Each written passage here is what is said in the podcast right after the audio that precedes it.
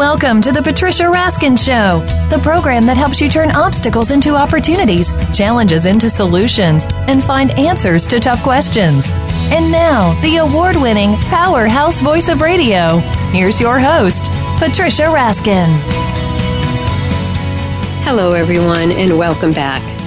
And now we're talking about something that all of us uses, or almost all of us uses, and that is technology and digital technology. And we are talking to a psychologist about how we are, well, how we can help to balance ourselves in this world of digital everything. My guest today is Doreen Dodgen-Magee. Her book is Deviced Balancing Life and Technology in a Digital World.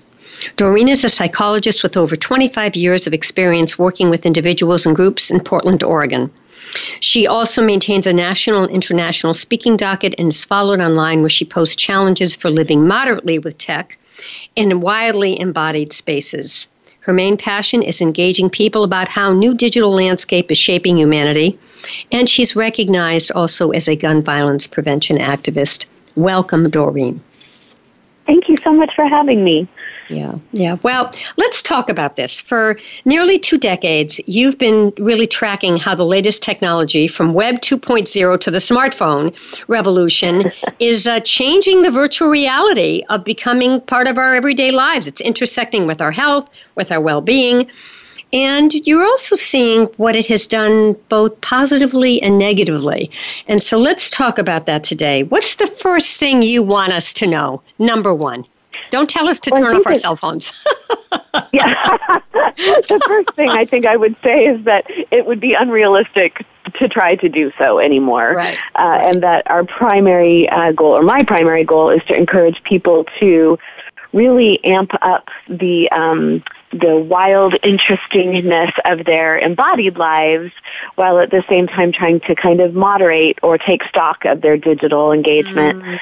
um, being yeah. honestly aware and authentically aware that there are some pretty profound impacts that that technology engagement is having um, and those impacts yeah. are now seen in the literature uh, neurologically, so in our brains, in our bodies, in things like our posture, uh, things like thumb arthritis from texting, uh, in mm-hmm. our interpersonal lives, the way we relate to others, and then in our intrapersonal life. So the way we relate to our very sense of self is changing the more we interact with uh, digital mm-hmm. devices. Well, I have to a couple things I want to share. I've shared this before on the show, but I it just is such a, a remarkable example of you know, the issues we have in communication when we rely on digital more than we do on talking to people. So if you saw the movie The Intern, Robert Redford mm-hmm. is retired and older, and he goes to a millennial company, and um, Anne Hathaway is the owner of the mm-hmm. company, and she, in order to save time, drives her bicycle across the, the warehouse floor so she doesn't have to walk, so it's quicker. So the young people there at first don't know what he's doing, and they think he's kind of, you know, older, but then, and so you have a little bit of ageism, but then they start coming to him for advice. So one of them comes to him one mm-hmm. day and says, Listen, you know, I'm really upset. My, my girlfriend won't talk to me. And so De Niro says, Well, why? He says, Well, I was flirting with, with her best friend. And he said, So what'd you do about it? He said, Well, I texted her. And he said, You texted her? And he said, Yes, but then I emailed her right after that. And De Niro said, You emailed her? He said, What about talking to her? And so I think mm-hmm. that's the crux of all of this, Doreen. Talk about that. Mm-hmm. Well, I do think we have a couple of issues. One is that uh, we love in America, we are not the best at being moderate, and we love convenience. Uh, we love comfort, and it's very convenient and now becoming more and more comfortable to communicate in, in methods that don't bring us face to face or voice to voice with each other. And, and in doing so, we create really strong habits. And so then not only do we have a habit of wanting to communicate in this quick, uh, maybe less um, accountable or less uncomfortable, awkward way, but also we have robbed ourselves of the opportunity to practice the skill of face-to-face or voice-to-voice communication. So we've lost some commensurate skill while at the same time habituating to a form of communication. And so then we're we're stuck with kind of two problems to solve. One is breaking the habit, and the other is building a skill. Uh, so that that's why I, I like to think about how can we keep all of our embodied skills very active and, and at the ready, and at least some of the time force ourselves to be inconvenienced and uncomfortable enough to lean into them and to use them. So what I'm hearing you say is use the digital technology as a tool to help you, but don't mm-hmm. incorporate it into your life so that the other parts of your life aren't functioning anymore, so to speak. Right. Right, and I think that's really uh, that brings up an important point, especially when you do talk about communication between generations. Uh, we we also tend to have our own biases and our own preferences, and it can be hard for us to be flexible enough to reach um, reach out to others in the way they would most prefer. So sometimes, if you know I'm, I'm a little older, I may need to text someone younger uh, because that's the way they most communicate. But maybe after I do that three or four times, then I ask them, "Hey, would you be up for a five minute phone call?" Um, if I text mm-hmm. you to mm-hmm. remind you, you know. So be, having a flexibility in the way that we reach out can also be really important. Mm.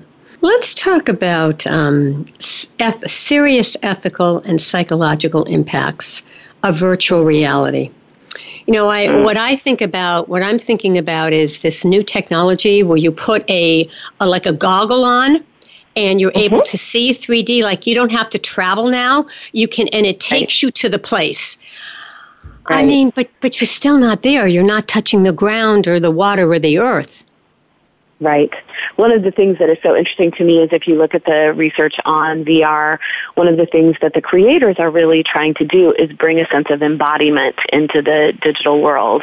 And one of the things I'm really trying to do as a psychologist and researcher is bring a sense of embodiment back to our bodies.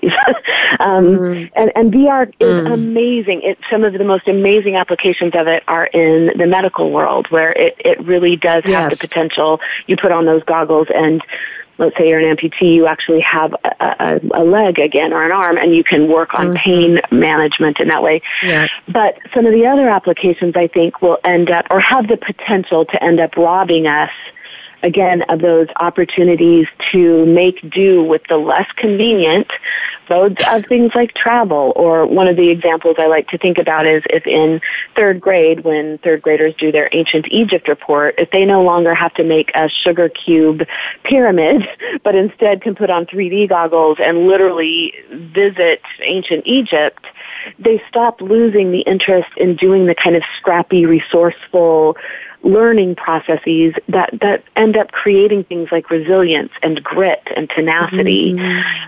And so those are the things, those are the reasons why I would say if we're going to integrate VR, let's make sure we are really tending to the norms we create around it so we don't become habituated to leaning into it more than we do into mm-hmm. our embodied spaces. And DR is digital research?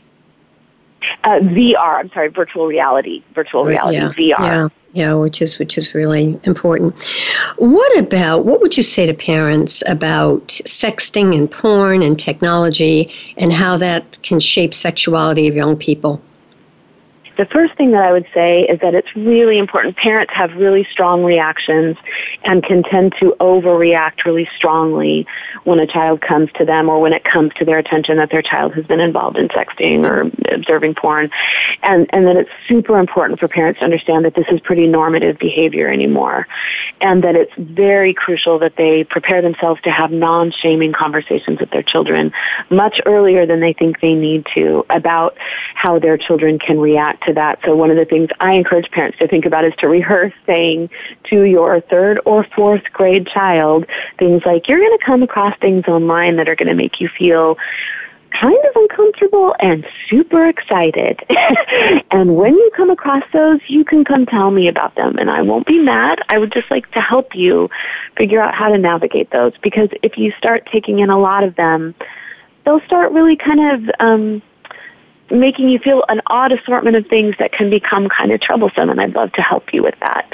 And then the second So like without without blaming oh, yeah. or shaming them is what you're saying.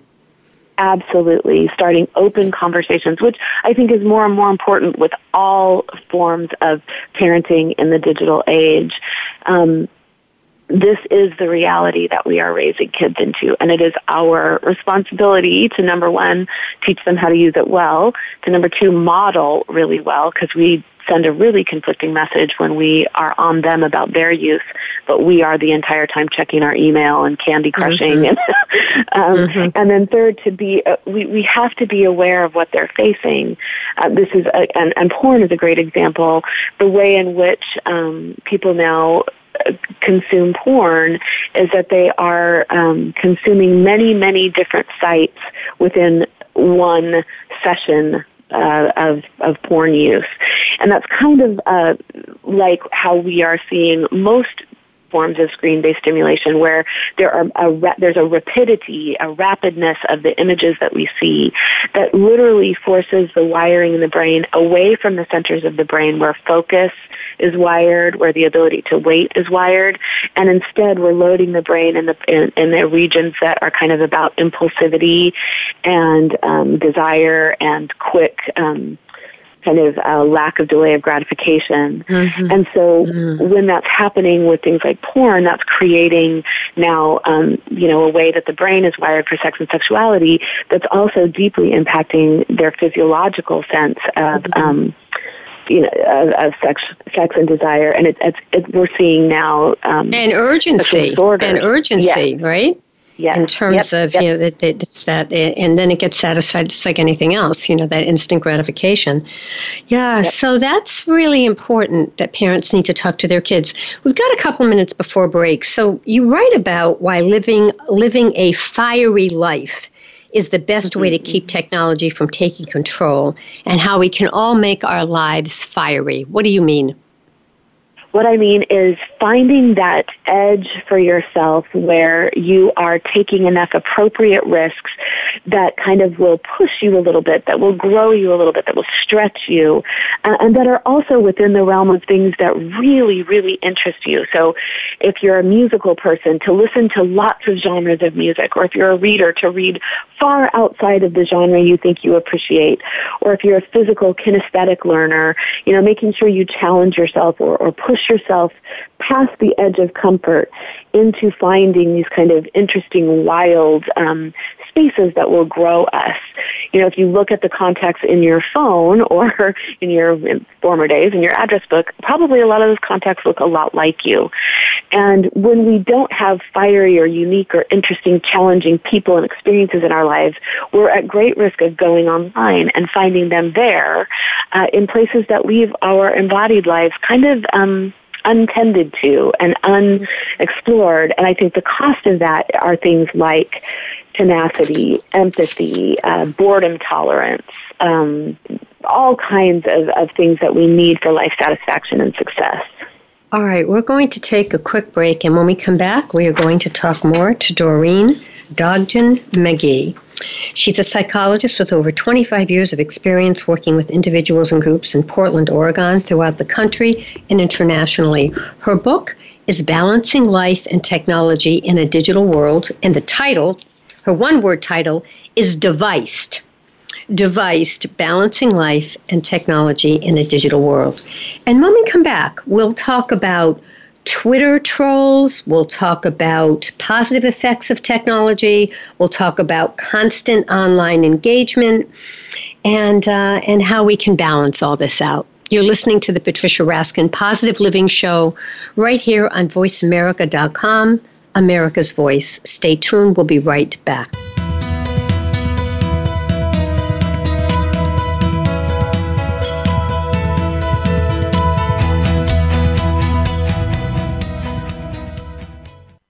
Stimulating talk it gets those synapses in the brain firing really fast. All the time. The number one internet talk station where your opinion counts. VoiceAmerica.com.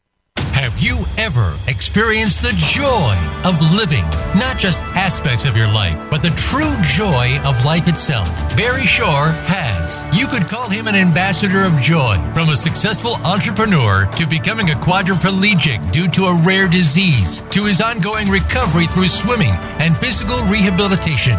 Barry now presents his gifts to others as host of The Joy of Living. All you need to do is tune in. Listen live every Tuesday at 10 a.m. Pacific Time and 1 p.m. Eastern on the Voice America Variety Channel. Are you ready for a disaster? If you are like many people in the world, that answer may sadly be no. Disasters happen unexpectedly to people just like you every day. Tune into Preparing for the Unexpected with business continuity and disaster planning expert Alex Fullick. The show will not only help you better prepare for a disaster itself, but also to prepare you, your place of employment, and community for the aftermath, emotionally, financially, and with a better level of awareness and a stronger feeling of resiliency. Tune in Thursdays at 9 a.m. Eastern Time, 6 a.m. Pacific Time on the Voice America Variety Channel. Are you or someone you know interested in attending college? With both college tuition and college enrollment up 60% since 2002, there is a lot of competition, and careful planning needs to be a part of the process. Tune in to Getting In, a college coach conversation, hosted by Elizabeth Heaton and featuring a team of college coach experts. We'll bring you the tips, techniques, and know how to navigate the road to college and do so the smart way. Listen live every Thursday at 4 p.m. Eastern Time, 1 p.m. Pacific Time on the Voice America Variety Channel.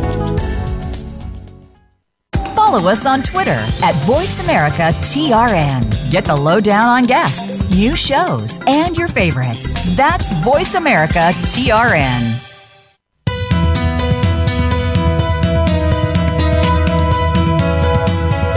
You are listening to The Patricia Raskin Show. If you wish to call into our program today, please call 1 866 472 5788. That number again is 1 866 472 5788. You may also send an email to patricia at patriciaraskin.com. Now, back to The Patricia Raskin Show.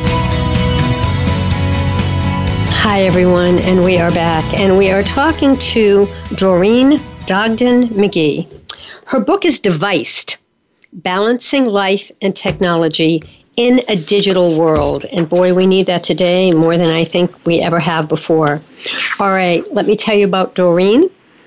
Doreen is a psychologist with over 25 years of experience working with individuals and groups in Portland, Oregon. She also maintains a national and international speaking docket and is followed online where she posts challenges for living moderately with tech and wildly in embodied spaces. And her passion is to engage people how to use the new digital landscape in shaping humanity. Well, welcome back, Doreen. Thank you so much. Uh, all right. Uh, talk about um, Twitter trolls. What are they? These are um, individuals who set up accounts to um, react to things that they feel strongly about, usually by pointing pretty critical and harsh uh, comments toward uh, individuals who either promote ideas that they're not comfortable with or that make them angry or spark a nerve. And they are they're just sort of relentless and um, they can have a pretty profound effect. It's kind of like the old school version of bullying, only in a way where the platform is much larger and they have a much greater scope uh, and can be much more pervasive. And it's pretty hard. It's pretty hard. It's hard for me when they don't like what I'm saying, and so I can't imagine what it's like for a, a you know a developing young adult or adolescent to face the kind of harsh criticism that, that, that can now be lobbed from pretty mm-hmm. Places with no accountability. Hmm, interesting.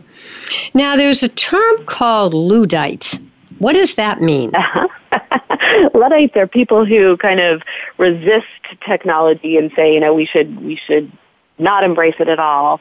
And I think that's kind of a dangerous place anymore because so much of our embodied lives really are impacted things by things that happen in our digital spaces. So to, for instance, raise a child with no no understanding of technology and then to launch them or release them out into the world would be pretty irresponsible. So I feel like we all need to at least have an awareness and an understanding of technology. And, and also I think we're responsible for knowing some of the really positive things that it can create in our lives.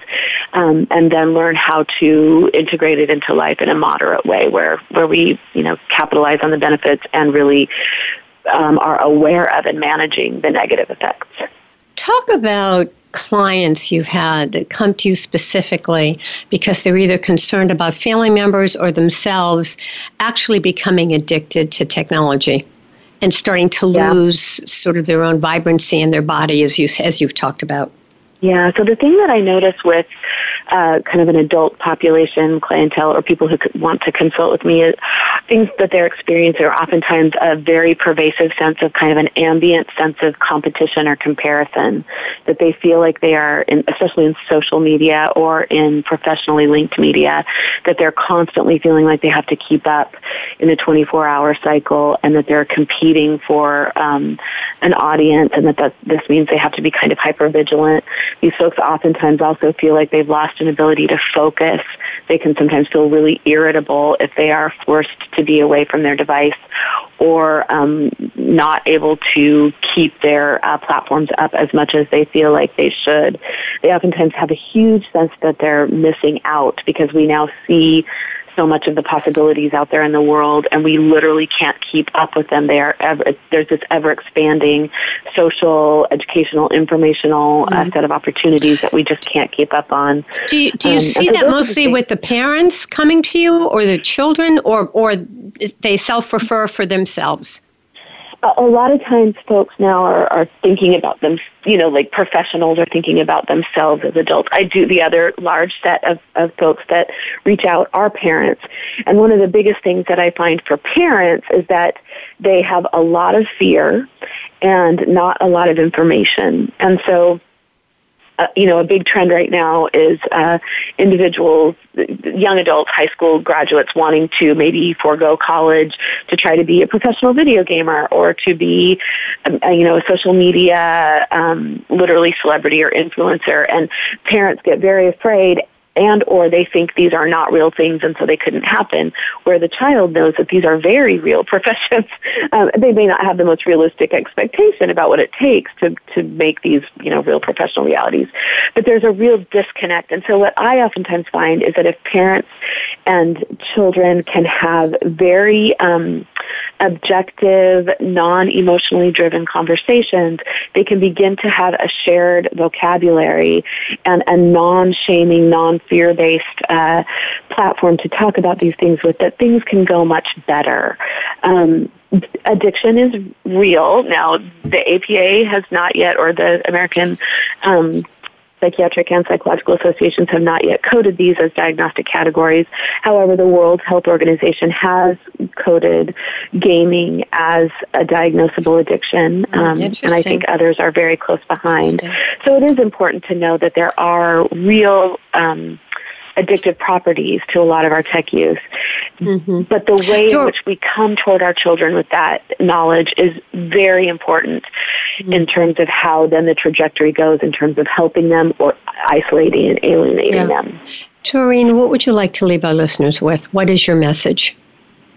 My message would be to start telling yourself, ourselves, all of us, the truth about our tech use and see if there's one little area we could start to kind of moderate or become less uh, engaged with our tech about and more flexible about our actual embodied engagement with. Very true. And how can people find you? Do you have a blog? Are you doing workshops? Tell us about that.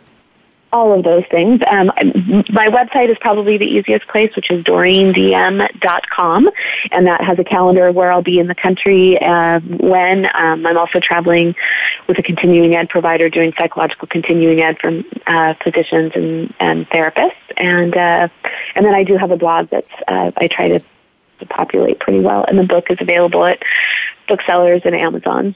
And the book again is Deviced Balancing Life and Technology in a Digital World. World. And that's on Amazon and bookstores. Yep, yep. All right. It's really been a pleasure to have you on the program, Doreen. I really appreciate it. It's an important topic. And can people Thank write to you. you through the website? Yep, yep. All my contact is there, and I'd, I'd love to hear from folks. Thanks so much. Just stay on the line for a minute. All right, folks, that wraps Okay. up this edition of the Patricia Raskin Positive Living Show. Remember, stay healthy, stay happy, get the support you need, and know you can make your dreams come true. Uh, you can find me on Facebook, Patricia Raskin, Raskin Resources, and just like me there. Uh, you can also write to me, patricia at patriciaraskin.com. I'll put you on my newsletter list, and you can see all the wonderful guests I have every month coming on. All right, until next time, have a great, great week. Bye for now.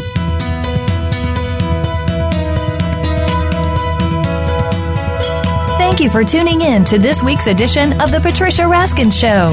Be sure to join Patricia Raskin and another amazing guest next Monday at 2 p.m. Eastern Time, 11 a.m. Pacific Time on the Voice America Variety Channel. Have an outstanding week.